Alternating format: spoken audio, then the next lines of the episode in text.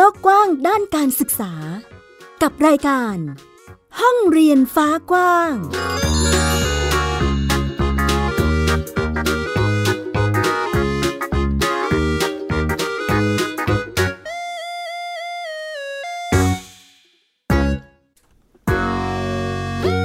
สวัสดีค่ะ คุณผู้ฟังต้อนรับคุณผู้ฟังนะคะ เข้าสู่รายการห้องเรียนฟ้ากว้างกับวันอาทิตย์แบบนี้ วันหยุดค่ะ แต่ว่าดิฉันอัยดาสนศรีก็ยังคงทำหน้าที่ในการให้ความรู้ข่าวสารต่างๆ ด้านการศึกษากับคุณผู้ฟังอีกเช่นเคยนะคะ กับวิทยุไทย PBS นั่นเอง วิทยุข่าวสารสาระเพื่อสาธารณะและสังคมค่ะ ผ่านทางเว็บไซต์ www thaipbsradio.com นะคะ นอกจากนี้ยังมีอีกหนึ่งช่องทางที่ง่ายแล้วก็สะดวกมากเลย กับแอปพลิเคชัน Thai PBS Radio ค่ะ ดาวน์โหลดได้แล้ววันนี้ทั้งระบบ iOS แล้วก็ระบบ Android เพราะว่ามันง่ายมากค่ะ คุณผู้ฟังในการที่จะรับฟังข้อมูลข่าวสารที่เป็นสื่อเสียงนะคะ ที่สามารถฟังกันได้สดๆแบบนี้ รวมไปถึงฟังรายการย้อนหลังได้ด้วย ใครที่รับฟังเราอยู่ก็มีหลายช่องทางเลยทีเดียวนะคะ วันนี้ค่ะต้องบอกก่อนเลยค่ะ คุณผู้ฟังว่าเรามีเรื่องราวหลายเรื่องเลยทีเดียวนำมาพูดคุยให้ได้ฟังกันในวันนี้นะ ไม่ว่าจะเป็นเรื่องของเนี่ยช่วงนี้ใกล้จะเปิดเทอมของเด็ก ๆ นักเรียนแล้วนะคะ มีการเตรียมการอย่างไรบ้างสำหรับในส่วนของผู้ปกครองนะคะ ที่เรียกได้ว่าต้องกลุ่มขมับนะ เพราะว่ารายจ่ายค่อนข้างมากเลยทีเดียว เพราะว่าต้องเตรียมอุปกรณ์การเรียนนะคะ สื่อการเรียนการสอนต่างๆ หรือแม้แต่ชุดนักเรียนเอง คุณผู้ปกครองเนี่ยก็ต้องเตรียมให้กับลูกหลานของตัวเองก่อนเปิดเทอมนี้นะคะ และนอกจากนี้ค่ะ คุณผู้ฟังยังมีเรื่องของการที่จะ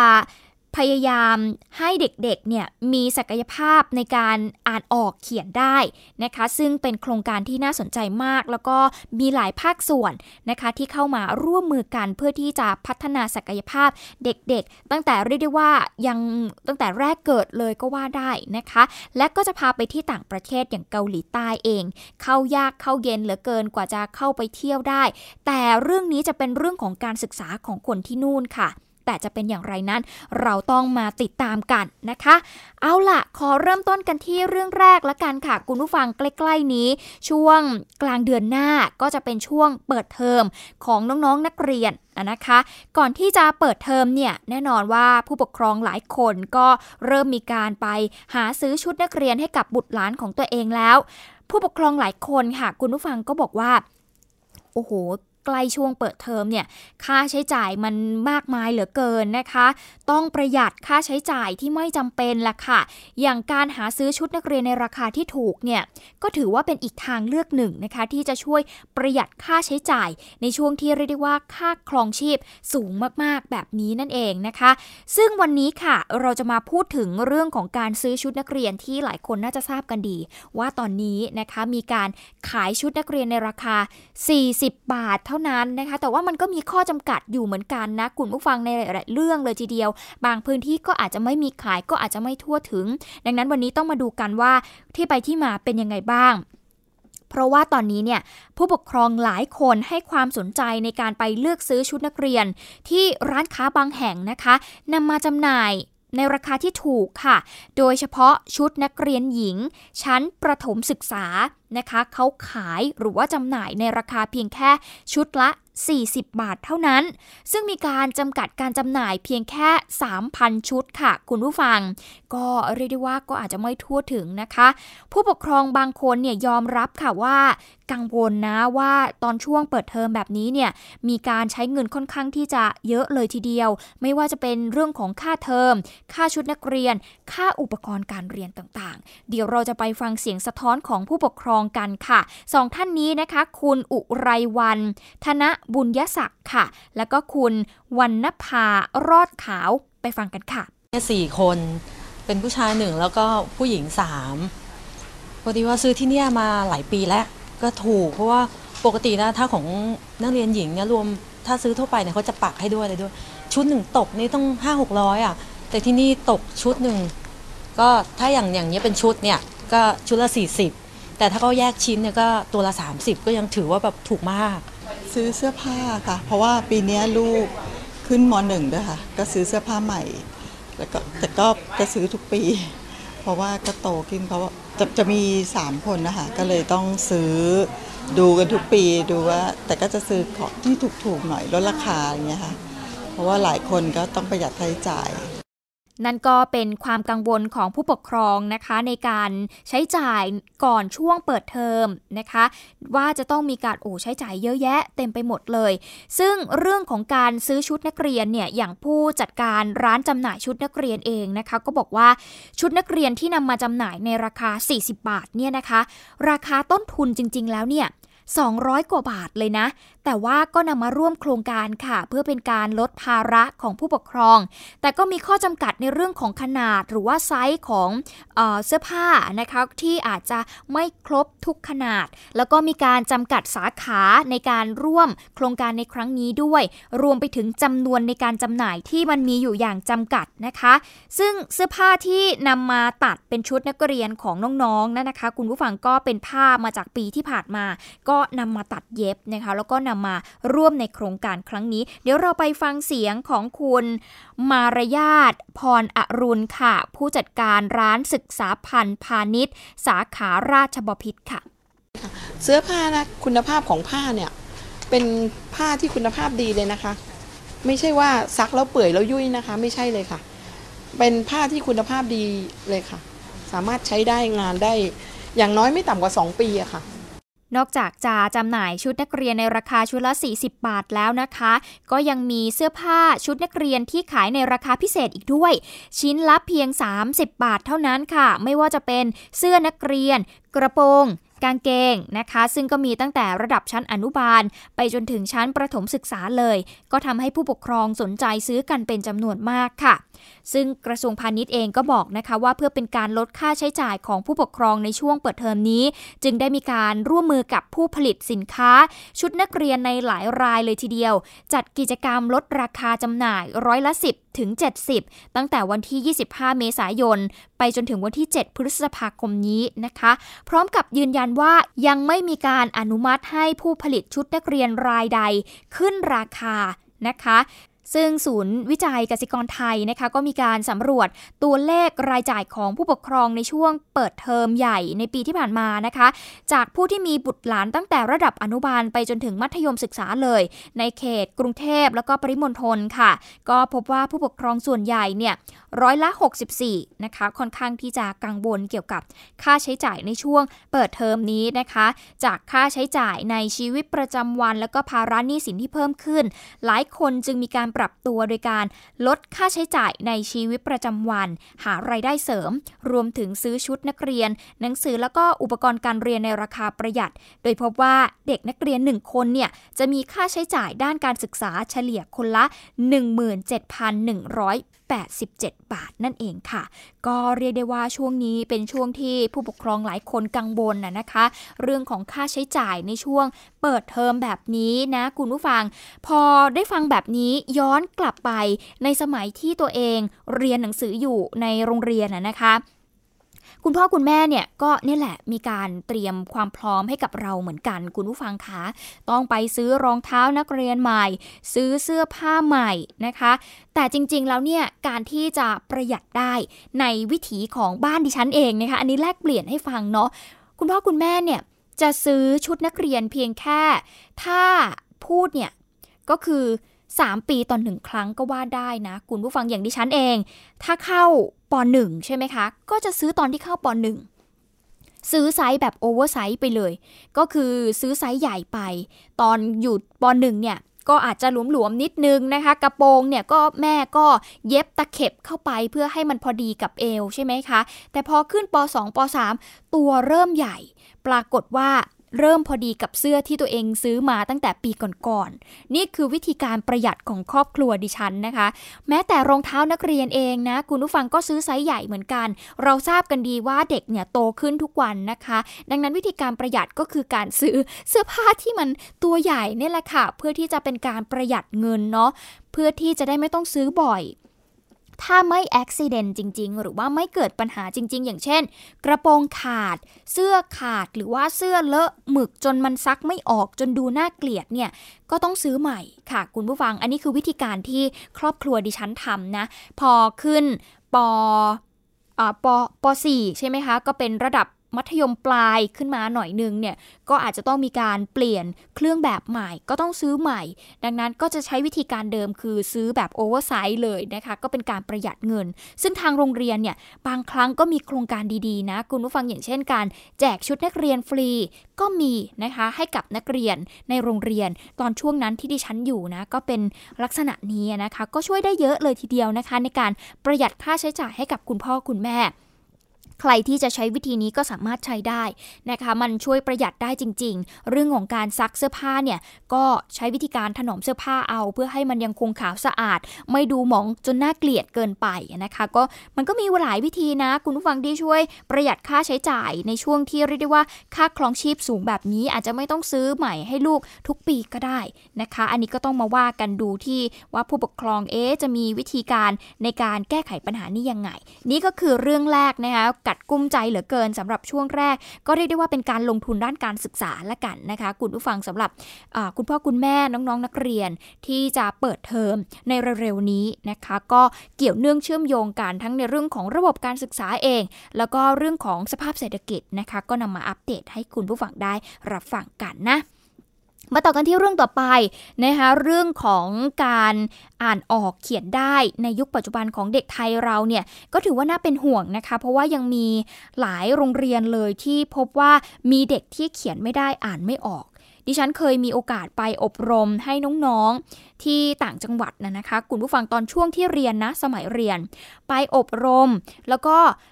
เอาไปฝึกอบรมการใช้สื่อนะคะการผลิตสื่อนี่แหละคุณผู้ฟังแล้วทีนี้มันต้องมีวิธีการเขียนบทใช่ไหมคะแล้วก็เราก็ไปสอนให้กับเด็กๆ น้องๆในโรงเรียน ปรากฏว่ามีน้องคนหนึ่งค่ะ เราบอกให้ทำอะไรน้องไม่ทำเลย คุณผู้ฟังคะลองเขียนดูก็ได้อะไรเงี้ยเราพยายามใช้ทุกวิถีทางเพื่อที่จะสื่อสารกับเขาแล้วก็ให้เขาทำกิจกรรมไม่ได้ใช่ไหมปรากฏว่าเขาไม่ยอมเขียนเลย เราก็เลยให้ iPad น้องไปเพื่อที่น้องจะได้จิ้ม ว่าอ๋อถ้าเกิดเขียนไม่ได้ใช่ไหมอะอย่างน้อยจิ้มก็ยังดี ก็ทำไม่ได้เหมือนกัน เราก็เลยมารู้ทีหลังจากเพื่อนของน้องอีกทีว่า น้องอ่านหนังสือไม่ได้ เขียนหนังสือไม่ได้ ซึ่งน้องอะอยู่ป .2 แล้วคุณผู้ฟังขาดิฉันก็แอบตกใจนิดนึงว่าโอ้โหมาถึงขั้นนี้แล้วน้องยังเขียนไม่ได้อ่านไม่ออกอีกแล้วนี่คือวิกฤตเลยนะ อันนี้คือย้อนกลับไปเมื่อโอ้หลายปีที่ผ่านมานะ คุณผู้ฟังน่าจะ 6 ปีได้มั้งถ้าดิฉันจำไม่ผิดนะ แต่ว่าปัญหานี้ ปัจจุบันนี้ก็ยังคงเป็นอยู่และพบว่ามันมีมากขึ้นค่ะทำให้หลายหน่วยงานตระหนักถึงปัญหานี้ เพราะว่ามันส่งผลกระทบแน่ ๆ ต่อระบบการศึกษา ต่อองค์ความรู้ต่อศักยภาพของเด็กๆของเรานั่นเองนะคะ จึงพยายามที่จะทำโครงการหรือว่าแก้ไขปัญหาในเรื่องนี้หลากหลายรูปแบบนะคะอย่างเรื่องวันนี้ที่ดิฉันจะนำมาเล่าให้ได้ฟังนะคะคุณผู้ฟังก็นำมาจากกรุงเทพธุรกิจค่ะ ซึ่งเป็นเรื่องที่พูดถึง การร่วมมือกันของหลาย ๆ หน่วยงานนะคะ ซึ่งทางสำนักงานกองทุนสนับสนุนการสร้างเสริมสุขภาพนะคะ นางสาวดวงพร เฮงบุญยพันธ์นะคะผู้อำนวยการสำนักสนับสนุนสุขภาวะชุมชน ก็ได้มีการพูดคุย ในงานเวทีสารพลังสร้างปัญญา พัฒนาเด็กประถมวัยและประถมศึกษาค่ะ บอกว่าในปัจจุบันนี้เนี่ยสังคมไทยอยู่ในภาวะที่เด็กเกิดน้อย แล้วก็มีแต่ผู้สูงอายุกันเป็นจำนวนมาก นี่ก็เป็นอีกหนึ่งปัญหานะคะ ซึ่งทางสสสเองก็มีการกำหนดโจทย์ร่วมกับเครือข่ายนะคะที่จะร่วมกันสร้างชุมชนท้องถิ่นให้น่าอยู่กว่า 2,000 แห่ง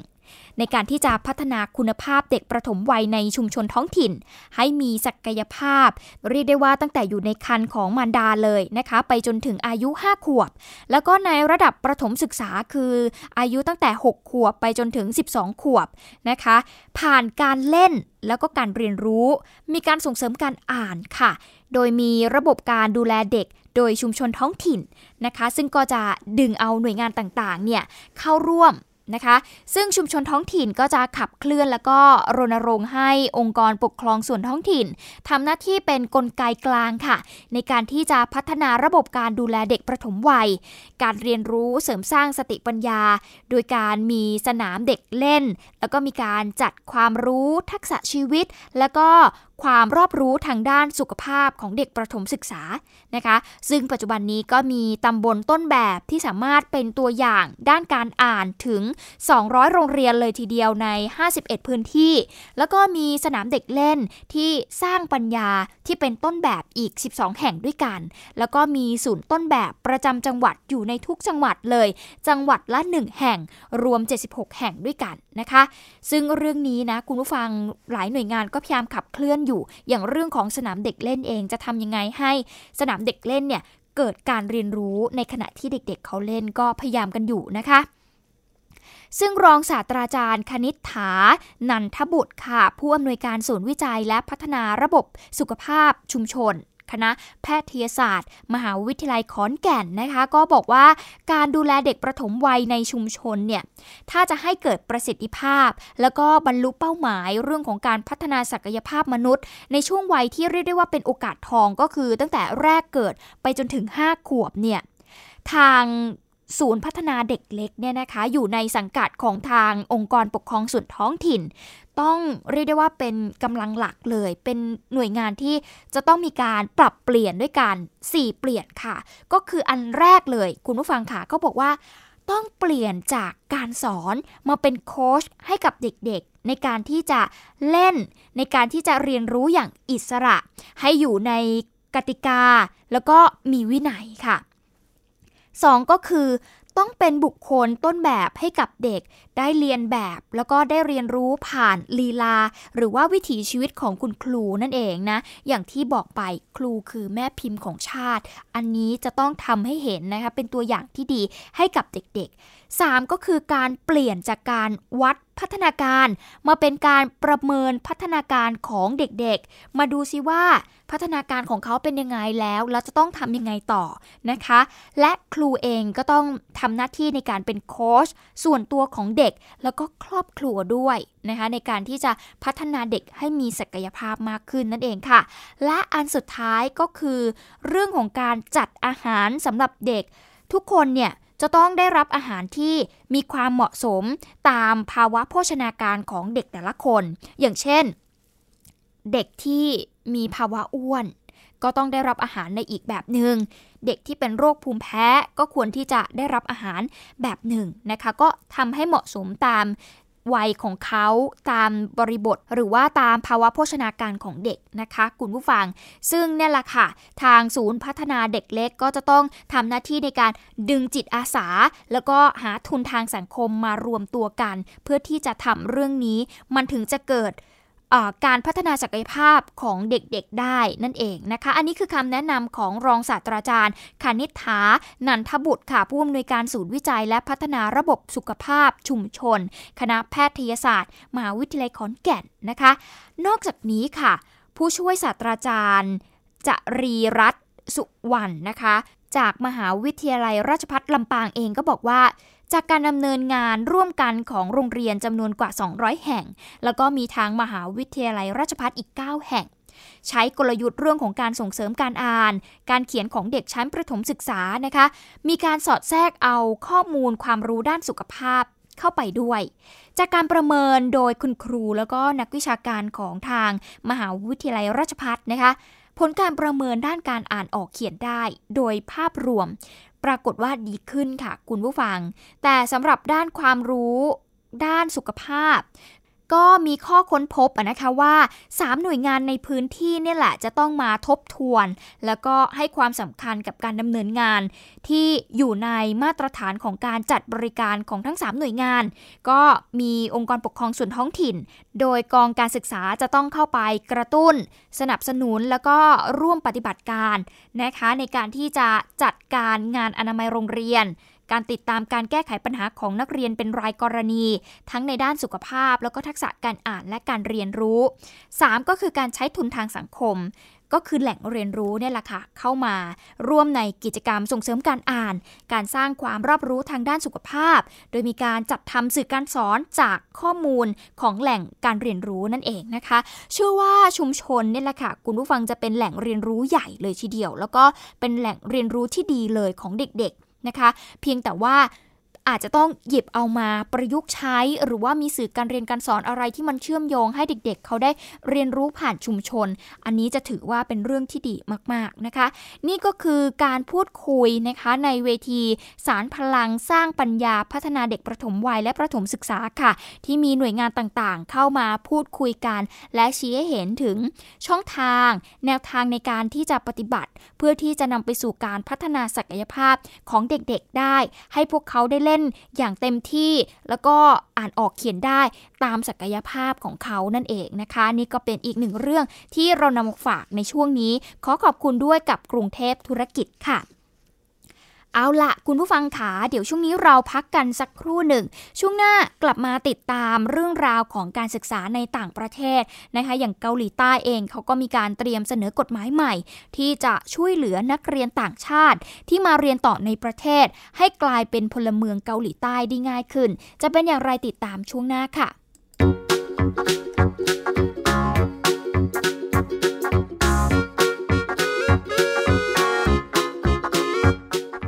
กกว้างด้านการศึกษา กับรายการ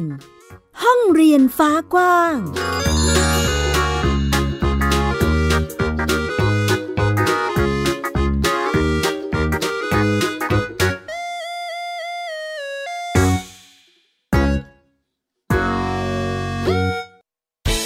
ที่คุณอย่ามาถามอะไรที่ search เจอใน Google เออ ถามกูรูในสิ่งที่ Google ไม่มี TCAS keyword สำคัญเลย ครับ TCAS คือระบบการคัดเลือกค่ะ ดังนั้นถ้าเราบ่นกันเรื่องของการสอบที่ซ้ำซ้อน มันไม่ได้เกี่ยวโดยตรงกับ TCAS อ๋อ เราไปโทษ TCAS เขาไม่ได้ไม่ได้ เพราะเขาไม่ใช่ข้อสอบ ถูกต้อง TCAS คือระบบการคัดเลือก อยากให้ฟังจะได้รู้จากกูรูด้านการศึกษา โดยนัทยาเพชรวัฒนา และวรเกียดนิ่มมาก ในรายการทีคุณทีแคส ทุกวันเสาร์ 16 นาฬิกา ทางไทย PBS Digital Radio ฟังสดหรือย้อนหลังทางแอปพลิเคชันไทย PBS Radio และ w w w t h a i PBS Radio com ตามหลากหลายเรื่องราวของลูกและสามีกับสามมนุษย์แม่ นิธิดาแสงสิงแก้ว ปาริตามีซัพ์และสัสิธรสินพักดี ในรายการมัมแอนเมาส์ทุกวันจันทร์ถึงวันศุกร์เวลา 8นาฬิกาถึง 9นาฬิกาทางไทย PBS ดิจิตอล Radio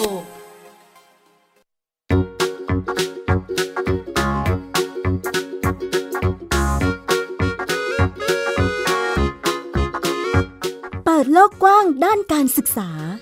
กับรายการ ห้องเรียนฟ้ากว้าง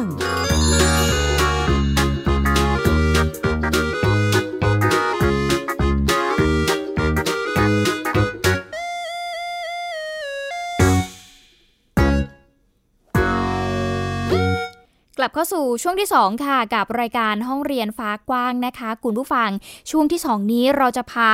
ไปที่ต่างประเทศค่ะ ไปดูเรื่องของการศึกษาที่นู่น ซึ่งน่าจะเป็นประโยชน์กับคนไทยเรานะสำหรับใครที่อยากจะไปอยู่เกาหลี เพราะว่าที่เกาหลีเนี่ยมีอะไรมากมายตื่นตาตื่นใจสำหรับคนที่อาจจะชอบวัฒนธรรมของเขาก็ได้นะคะ ซึ่งตอนนี้เกาหลีใต้เขาเตรียมที่จะเสนอกฎหมายใหม่ ที่จะช่วยเหลือนักศึกษาต่างชาติค่ะ ที่มาเรียนต่อสามารถที่จะขอเป็นพลเมืองเกาหลีใต้ได้ง่ายขึ้น จะเป็นอย่างไรไปติดตามจากช่วง Worldwide Education ค่ะ Worldwide Education